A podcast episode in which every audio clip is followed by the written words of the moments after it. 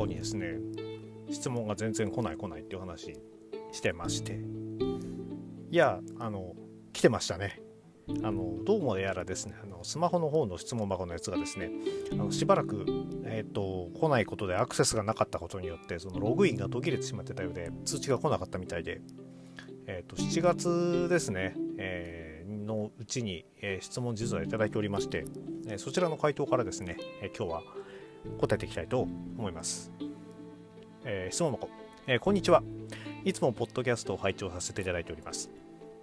えー、僕はどこにでもいる河野正幸ファンなのですが、えー、ポッドキャストをやってます。で、その100回記念として NJPWVS レッスル1対抗戦を完全妄想で考えたのですが、聞きたいと思う人いると思いますか？ジョブさんの意見も聞きたいです。というですね、えー、質問をいただいておりました。えー、一体何スワさんのね、あの問わず語りなのかちょっとよく分かりませんが、えー、そういう質問をいただいておりますので、えーと、答えさせていただくともうあのポッドキャストなんでやりたいことをもうガンガンやる、えー、もうこれはもう聞きたい人がいるいないかかわらずもうやるべきでしょう。でまあすいません。時間だいぶ経っちゃってたんでね、え、実際もうやっちゃってるみたいですしこういう妄想っていうのは大いに、えー、それをやってこそのねあのせっかくのプロレス好きっていうところですねバンバンやるべきだと思います。えー、で実際ですねあの第100回記念ということでですねあのこういうのをやってますんでねぜひ皆さんもね吉沢さんの、えー、もう喋っちゃった、えー、吉沢さんのですね、えー、吉沢ラジオ、えー、問わず語りの吉沢こちらの方ですね、えーと、聞いてみてはいかがでしょうか、えー、自分もですねあの若い頃え中学生の頃なんかはですねあのヘルレイザース VS、えー、殺人魚雷コンビとかですね。まあもちろんその我々の世代だとえー、避けて通れない、えー、四天王 VS、三重士こちらのですね、えーと、戦いの妄想なんてのも馳せてたわけですけれども個人的にはその四天王 VS 三重士一番見たかった試合実はですね橋本真也 VS 田上彰だったんですね。まあ、あの世間的にはねその蹴りが得意な同士ってことであの橋本 VS 川田なんて見たいなんて言って、まあ、こっちは実際ですねあの実現シングルマッチ後に後ですね、えー、したりもしておりましたが、えー、どうなんだろう。記憶によると橋本真也 VS 田上彰こちらのシングルの組み合わせ多分なかったんじゃないですかね。でもねあの爆発した時の、えー、田上彰の、えー、凄さ、えー、そこにですねえっ、とそれを蹴り倒す橋本真也、えー、その対戦というのはですねあのぜひ見てみたかったなと今でも思っております、えー、今だとね本当に、えー、の吉田さんのその妄想のようにですねあの新日本との絡みっていうのがどうしても一番大きな、えー、流れにはなってくるんでしょうけれども全日と新日の対抗戦、うん、見たいような見たくないようなそんな気持ちが込み上げてまいります。では、えー、本日も参りましょう。大好評最強ワイルドにホゲホゲとこの番組は多感な時期にプロレスと最強スーパープロレスファン列伝に出会ってしまったハッスルジョボが長い年月を経ていろいろ悟ったつもりで全く悟れていないプロレスのあれやこれやについて好きに喋ってしまうポッドキャストです。112回、えー、今回はですね、えー、全日本プロレスに関してあれやこれやのことということで、えー話していきたいと思います。あ、ことってついちゃった。プコトのパクリじゃないですよ。えー、で、まあ、あの、まあ、せっかくね、あの、あの何回かでツイートしているように、ようやく、あの、Apple Podcast の方でね、配信が始まったにもかかわらず、えー、15日のね、えー、王道トーナメント、第8回王道トーナメント、こちらまでですね、何にも喋らないっていうのもちょっと寂しいかなと思いまして、まあ、忙しくてね、みんな聞いてる暇なんかないかもしれませんけれども、ここらで全日本プロレスに関してもですね、えー、1個ぐらい話題なんか入れておきたいなと思って 話させていただいております。えー、あれさっき言った？第112回ですね。えーまず、えー、まあ、そんなわけで、まずはその王道トーナメントの話になるんですが、えー、全日本プロレス、こちらですね、えっ、ー、と、出場者全員のですね、えコメントをですね、これ YouTube で見れるもんだと思ったら、どうやら全日本プロレスの公式 Twitter のみ、になってるようで、えー、32人分、まあ、2人セットのところがねあの斉藤兄弟と,、えーと、青柳敦樹ライジング隼人の組み合わせは確か2人セットなんですけれどもそれ以外は、えーと、1人ずつですね。の32、えー、30個のですね動画。こちらをですね、えーとまあ、1人当たり2分とか長くて2分とかそんなもんなんでねあのすぐ見れるようなものになってまして、えー、とこういったのを挙げてくれております。ただですね正直あの順番に全然並んでなくて非常に、え、見づらいわけですがえっ、ー、とまあこのあのラジオね聞いていただいてるリスナーの方がですねあのトゥゲッターっていうんですか？あのまとめるやつ。あのそちらでですねあのまとめてくれておりましたんで後でねこちらもう一回リツイートしておきますけれどもこちらでですねあの出場選手全員分の、えーと、コメントが見れるということであの始まる前にですねぜひこれを見てあの気合を入れ直してはいかがでしょうか。まあ正直なところねこういうまとめをですね本来は公式がやってくれるとですねあのありがたいわけで私もあのタイムラインねあのいろいろ流れていくせいでですねあの正直見逃してたやつとかあれデビル紫をこれいつやってたんだろうとかですねあのいうのがあったりしてですねあの気づかなかった部分っていうのもあるわけでそういうのをですねうまくあの分かりやすく届けるっていうのもね本来は公式の仕事なんですけれども全日本プロレス、えーと、ファンがみんな温かくてですねあのこうやってちゃんとまとめてくれるっていうのもあってあの見やすくなっておりますので是非こちらを見直してみてはいかがでしょうか。えーと、個人的にはやっぱりねあの久々に出場する大森さんのコメントですとか、えーと田尻選手の人を食ったようなコメントですとかあとは、えーと、青柳優馬選手の、えー、があそれはコメントじゃないんですけどあのあコメントか。コメントであの T シャツ屋さんに負けないと,、えーとね、対戦相手の芦野翔太郎選手がしょっちゅうその T シャツを作ったっていうあのツイートしてたりですねあのアナウンスしているのを見ての発言なんでしょうけどなかなか皮肉ったコメント出したりしててですねあの面白くなってますんで是非見てみてくださいこれ見ちゃうとねちょっとねあの予想もね変えたくなるような気もしなくもないんですがね で、えーと、それと、まあ、もちろんそれともちろん関係して、えー、もう一つの話題としましては、えっと、今週号、えー、シュープロまた買ったんですね。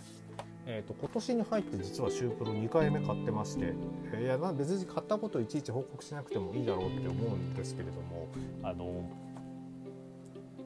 最近最近っていうか今年入ったぐらいに気づいたんですけどあのどうやら私あのソフトバンク使って、えー、iPhone 契約しているとですねあの読み放題のなんかプランでですねシュープロ実は読めちゃうんですね。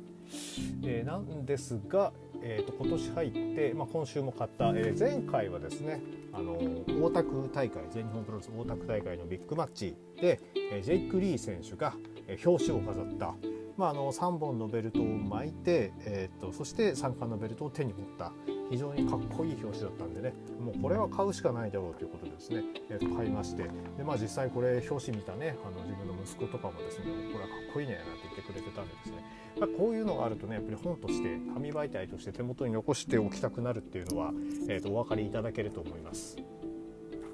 でまあ今回、えー、と第何号だ？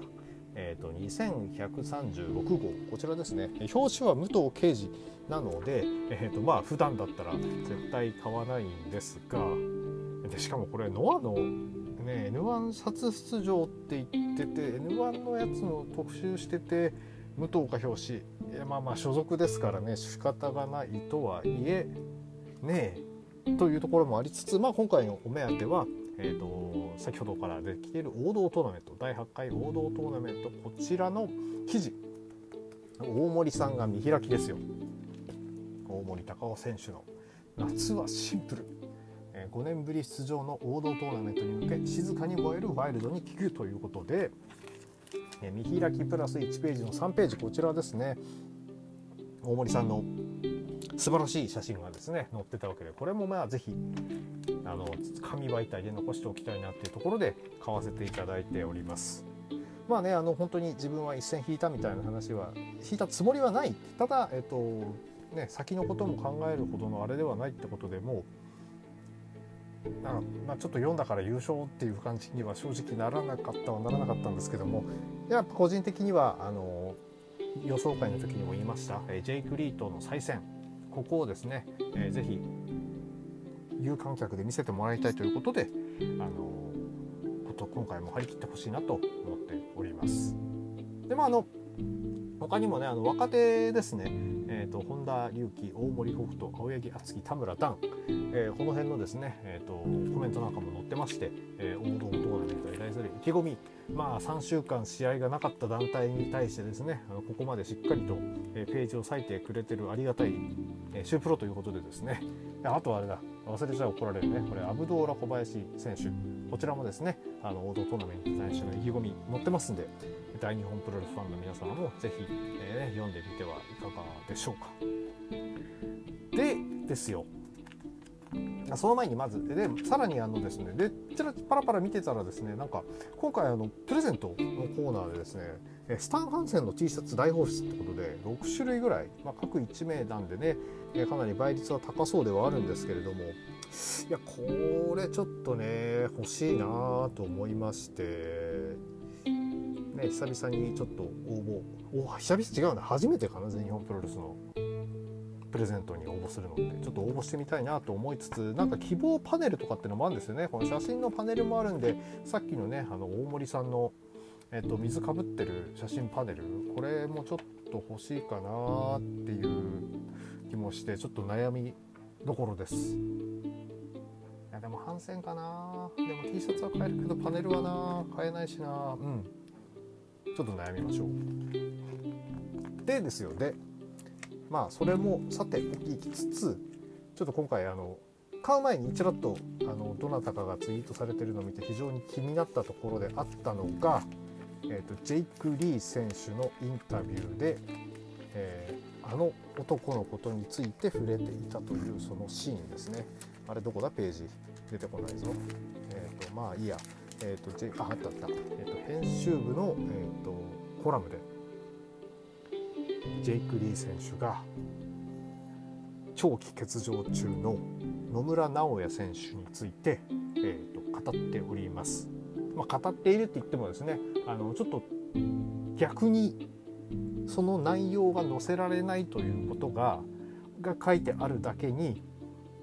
非常にですね、え、野村選手に対してちょっとますますます心配になるって言い方したら失礼かもしれないですけれどもえー、ちょっとねどうなるのかなっていう端的に言えば野村の話題はタブーとですねシュープロの記者が書くぐらいの状態なのかなっていうところではあるんですがジェイク・リーとジェイク・リー選手としてはやはりその対角線に、野村直哉がいることを望んでいるのは間違いないと、まあ、一時期タッグも組んでましたしそしてジェイク選手が一度全日本プロレスを辞めて戻ってきた時にえー、同じ仲間として迎え入れてくれた野村直哉選手。そことですね。あのまあ今ねジェイク選手はそのヒールユニットに入ってはいますがそこには本当同期同じ釜の飯を食った同士しかわからない。何かが絶対あるんでしょうね。そういったことでこの自分がチャンピオンになって発言力がある。このタイミングでですね野村直哉選手の話を出してくれるっていうのはファンももちろん忘れてないです。でもこのまま静かにフェードアウトしちゃうんじゃないかっていう恐れを常に抱いている。そこに対してですよ。そこに対してちゃんと現三冠王者が発言してくれた。このことが非常に嬉しくてたまりません。いや本当ね野村選手すごくいいタイミングものすごくこう盛り上がってきてもうもしかしていや必ずやこの3人の中で最初に3冠に手が届くのは野村直哉だろうとそう思わせてくれたタイミングでの長期欠場ですからね。非常にあのもったいなかったと。ただ、えーと、怪我の様子怪我の状況っていうのを聞くに聞くとですね無理はさせられないっていうのは間違いない状況。そして長く休んでたことによるプロレスに対してのモチベーションがどうなっているかっていうのはそれはもう本人しかわからない話です。ただただやっぱりですね私としてはあの日後楽園ホールで、え、諏訪間石川 VS 関本岡林の素晴らしかったタッグマッチのクオリティを超えた野村直哉 VS 宮原健人の三冠戦を見ている私としてはやはり復活して全日本プロレスのトップエースになる野村直哉こちらをですね見たいと思っております。王道トーナメントも間に合わなかった。頼む。ジェイク選手も言ってましたけども来年の50周年に向けて最後のピースっていうのは間違いなくこのね野村直哉選手なんじゃないかなというふうに思ってますんで復活を期待しております。こんなこんな感じで、えー、この番組では皆さんのご意見ご感想をお待ちしております。えー、Twitter のハッシュタグ、今日ほげでのつぶやきや、えー、DM、リプライ、または質問箱の方に何かお書きいただければ、えー、お返事させていただこうと思っております。えー、それでは皆様、ワイルドな一日をお過ごしください。